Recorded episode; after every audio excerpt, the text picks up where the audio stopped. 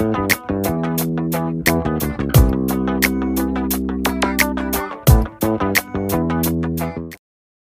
สดีค่ะ ปานาพัทค่ะ วันนี้เราจะชวนคุยเรื่อง เอาเรื่องคนอื่นมาเมาให้น้อยลงดีกว่าไหม แล้วชีวิตจะเป็นสุข แกแกดูเพื่อนคนนั้นดิเขามีแฟนใหม่แล้วว่า แกแกเห็นดาราคนนี้ยังกำลังมีประเด็นดราม่าเลย แกแกเห็นข่าวนี้ยังทำไมเขาต้องทำขนาดนั้นด้วยอะ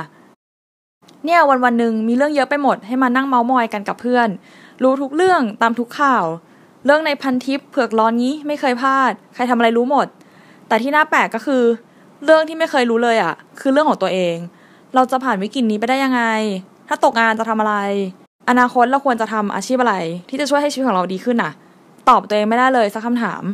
พูดแล้วก็น่าคิดเหมือนกันนะ ว่าเราเป็นแบบเนี้ยจริงหรือเปล่า หรืออาจจะเป็นอีกกรณีก็คือ การที่เราชอบเมาเรื่องคนอื่นอะ ราะว่าชีวิตเราเองอะมันไม่น่าตื่นเต้นไง ธรรมดาราบเรียบเกินไป ไปจนถึงว่าชีวิตมีปมปัญหา เราก็เลยพยายามพูดเรื่องคนอื่น เพื่อให้เราอะรู้สึกดีกับชีวิตมากขึ้น ทั้งที่มันไม่ใช่เรื่องดีเลย แต่เรื่องคนอื่นอะมันมีสีสัน ยิ่งเมายิ่งสนุกปาก คนส่วนใหญ่อะก็เป็นกันแบบนี้แหละ จริง ๆ การที่เราอยากรู้เรื่องของคนอื่น อยากตามทันกระแสข่าว ก็ไม่ได้แย่ไปซะหมดนะ แต่เราอะต้องรู้จักความพอดีบ้าง ลองนึกดูดิว่า ถ้าเราเอาแต่หยิบเรื่องคนอื่นมาคิดตลอดเวลา แล้วเมื่อไหร่อะ เราถึงจะมีเวลามานั่งคิดเรื่องของตัวเองบ้างล่ะ เอาล่ะทีเนี้ยเรามาทำความเข้าใจถึงสาเหตุที่ทำให้เรากลายเป็นคนช่างเมากันก่อนดีกว่า ข้อหนึ่งก็คือ ชีวิตเราเนี่ยมันธรรมดาเกินไป รับเรียบไม่สนุกไม่มีสีสัน จะบอกว่ามันว่างเปล่าก็ได้นะ เราก็เลยต้องหันเรื่องคนอื่นอะมาเมาแทน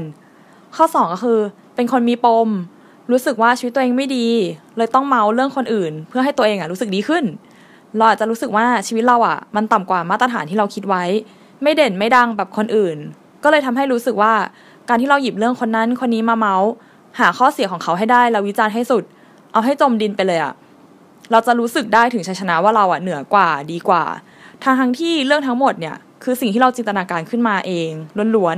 ๆคนที่เราเมาส์เขาไม่ได้รับรู้อะไรกับเราเลยด้วยซ้ำข้อสามก็คือ อยากเข้าสังคม อยากมีเรื่องคุยกับเพื่อน บางทีเราไม่รู้ว่าจะชวนเพื่อนคุยเรื่องอะไรดี เรื่องตัวเองมันน่าเบื่อ ก็เลยเอาเรื่องคนอื่นมาเมาดีกว่า มันแซบกว่า ข้อสี่ก็คืออยากเกาะกระแส ก็ได้เป็นคนทันเหตุการณ์ ข่าววงใน ใต้เตียงดาราต้องมา ถามมาเถอะรู้ทุกเรื่อง ไม่ผิดหรอกก็เป็นคนชอบอัปเดตอะเนอะข้อห้าก็คือมีเวลาว่างมากเกินไป งานไม่ยุ่ง งานน้อย ไม่ค่อยมีงานให้ทำเวลาเหลือเยอะ พอมีเวลาเยอะก็สามารถเล่นเน็ตได้มากเท่าที่ตัวเองต้องการ ซึ่งหลายครั้งอะก็ไปกดโดนเรื่องที่กำลังเป็นประเด็น แล้วทำให้เราอะเข้าไปขุดข้อมูลเรื่องราวเพิ่ม เพื่อเอาไปเมาส์ต่อได้ นี่ก็เป็นสาเหตุเบื้องต้นที่ปาพอจะนึกออกอะค่ะว่า การที่เราชอบเม้าท์เนี่ยมันมาจากอะไร ถ้าเรามีแนวคิดว่าอยากจะปรับพฤติกรรมตัวเอง ให้เป็นคนที่เม้าท์น้อยลง เราจะทำยังไงได้บ้าง ค่ะ ข้อหนึ่งเลยนะคะก็คือให้เราเนี่ยใช้เวลาเล่นโซเชียลให้น้อยลง พอเรารับรู้เรื่องคนอื่นน้อยลง ไม่ต้องอัปเดตเรื่องของใคร เราก็จะเม้าท์น้อยลงไปเองโดยปริยาย ถ้าไม่เชื่อนะขอท้าเลย ให้เล่นโซเชียลวันละหนึ่งชั่วโมงพอทำติดกันสักสามวันดูก็ได้ แล้วมาลองนึกดูว่ามีเรื่องคนอื่นค้างในหัวเราเยอะเหมือนช่วงก่อนหน้าหรือเปล่า บางทีโซเชียลอะมันทำให้เราสมาธิสั้น และมีเรื่องมากมายให้เราเก็บไปคิด ทั้งที่มันไม่จำเป็นเลย อย่างเช่น เรื่องคนอื่น เรื่องดราม่าข่าวต่างๆ ถ้าเราลดการใช้โซเชียลลงอะ มันยังจะช่วยลดการเปรียบเทียบชีวิตของเรากับชีวิตคนอื่นลงด้วยนะ ข้อ5ค่ะคือ หันมาโฟกัสกับเรื่องของตัวเองให้มากขึ้น ถ้าเราพยายามรู้เรื่องคนอื่นให้น้อยลง แล้วหันเหความสนใจมาที่ตัวเราแทนอะชีวิตเราจะพัฒนาไปได้ในหลาย ๆ ด้านเลยนะ อย่างเช่นว่า เรามาขุดเรื่องความสามารถของเราดีกว่าว่า เคยทำอะไรได้ดี แล้วทำไมตอนนี้ถึงเลิกทำการทำความรู้จักกับตัวเองให้มากขึ้นว่าชอบอะไรไม่ชอบอะไร เป็นคน extrovert หรือว่า introvert หรือจะเป็นเรื่องการเรียนต่อ ว่าเราอะควรเพิ่มความรู้ทางด้านไหนดี ที่ช่วยให้เราก้าวหน้าไปในหน้าที่การงานได้ หรืออาจจะเป็นการหันมาดูแลสุขภาพมากขึ้น หาวิธีลดน้ำหนักที่เหมาะกับตัวเองหน่อยไหม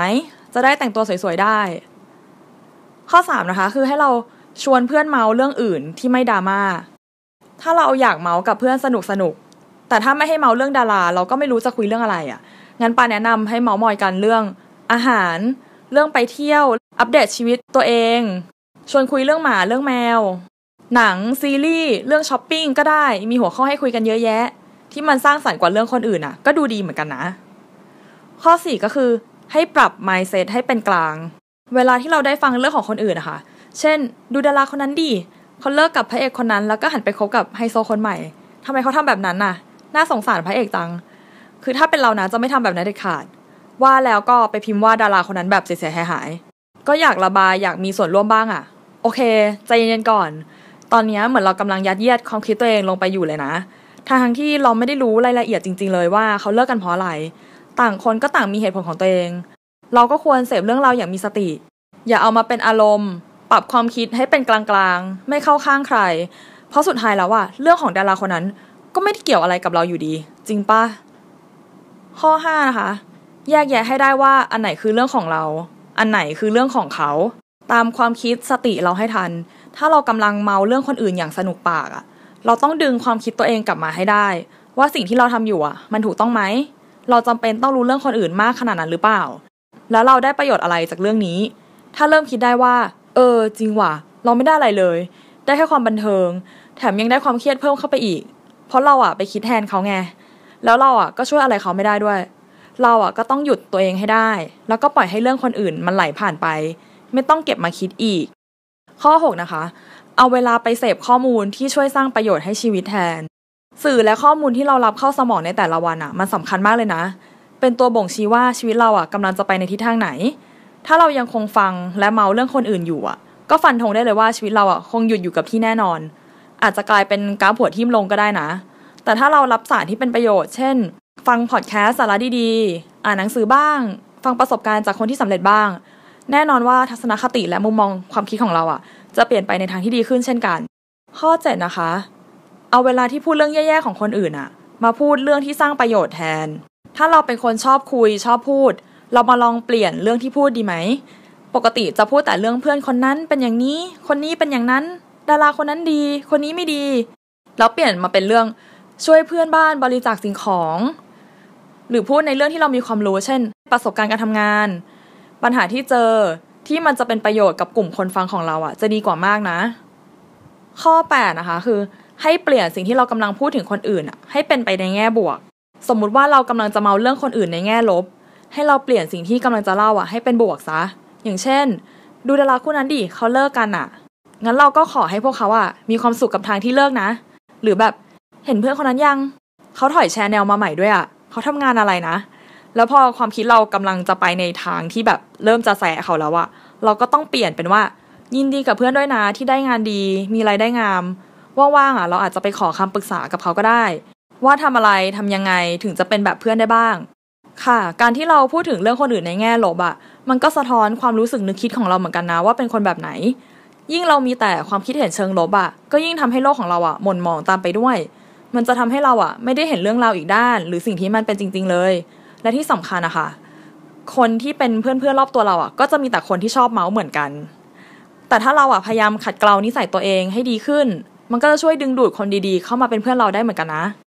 สิ่งที่เราจะได้จากการเลิกเป็นคนช่างเมานะคะ ก็คือ ข้อหนึ่งชีวิตเราจะดีขึ้นอย่างไม่น่าเชื่อ คือบางทีการที่เราเอาแต่คิดเรื่องคนอื่นอะโดยที่เราไม่รู้ตัวเพราะไปเสพข่าวมา หรือเห็นอะไรมาจนเราต้องเอาไปเล่าต่อเนี่ย มันทำให้ความคิดของเราอะมีแต่เรื่องท็อกซิกหรือว่าสิ่งที่เป็นพิษ ซึ่งก็ทำให้เราคิดวนแต่เรื่องพวกนั้นที่ไม่ได้ประโยชน์อะไรเลย มีแต่จะทำให้ชีวิตแย่ลง และติดนิสัยแบบนี้ไป แต่ถ้าเรารู้ตัวและพยายามปรับปรุง เมาให้น้อยลง ความคิดลบที่เคยมีต่อคนอื่นอะก็จะน้อยลงตาม เชื่อไหมพอเราเปลี่ยนหัวข้อที่คุยอะค่ะ ความคิดเราอะก็จะถูกจูนไปเป็นอีกเรื่องหนึ่งเลย ถ้าเป็นเรื่องที่สร้างสารรค์น่าสนุกก็จะนำพาแต่สิ่งดีๆเข้ามาหา แล้วชีวิตจะดีขึ้นแน่ๆ ข้อสองนะคะก็คือ มีเวลาทำสิ่งสำคัญเพิ่มขึ้น พอเราสนใจเรื่องคนอื่นน้อยลง เราก็มีเวลาเพิ่มขึ้น แล้วเราก็เอาเวลาตรงเนี้ยไปทำเรื่องสำคัญอย่างเช่น คุยกับพ่อแม่ให้มากขึ้นทำกับข้าวกินเอง อ่านหนังสือ ซึ่งมันจะช่วยเพิ่มปริมาณความสุขให้ชีวิตเราด้วยนะ ข้อ 3 นะคะ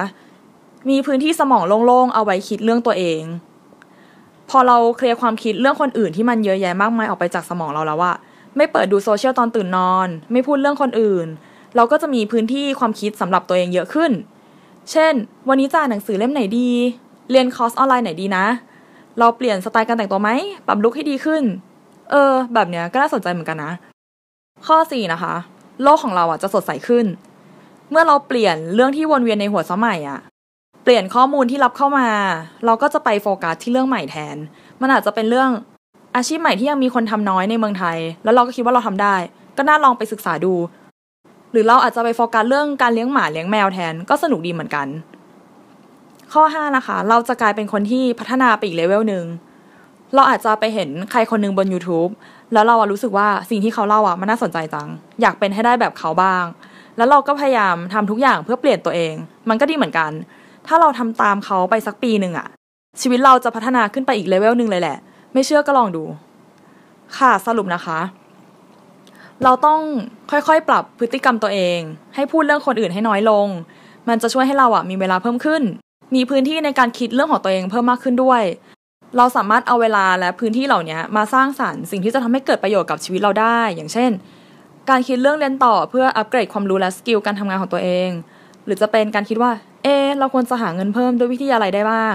เพื่อให้ครอบครัวของเราอะมีความเป็นอยู่ที่ดีขึ้น ถ้าเราเปลี่ยนพฤติกรรมตัวเองได้อะมุมมองที่มีต่อโลกก็จะเปลี่ยนตาม กลายเป็นโลกที่มีแต่โอกาสและความหวังรอเราอยู่ ค่ะก่อนจะจากกันไปนะ พอเราทำชีวิตเราให้มีสีสันขึ้น สนุกสนานขึ้นน่ะ เรื่องคนอื่นน่ะ ก็จะไม่สนุกเหมือนเรื่องของเราอีกต่อไป ค่ะหวังว่าจะได้ประโยชน์กันนะคะ วันนี้ลาไปก่อน สวัสดีค่ะ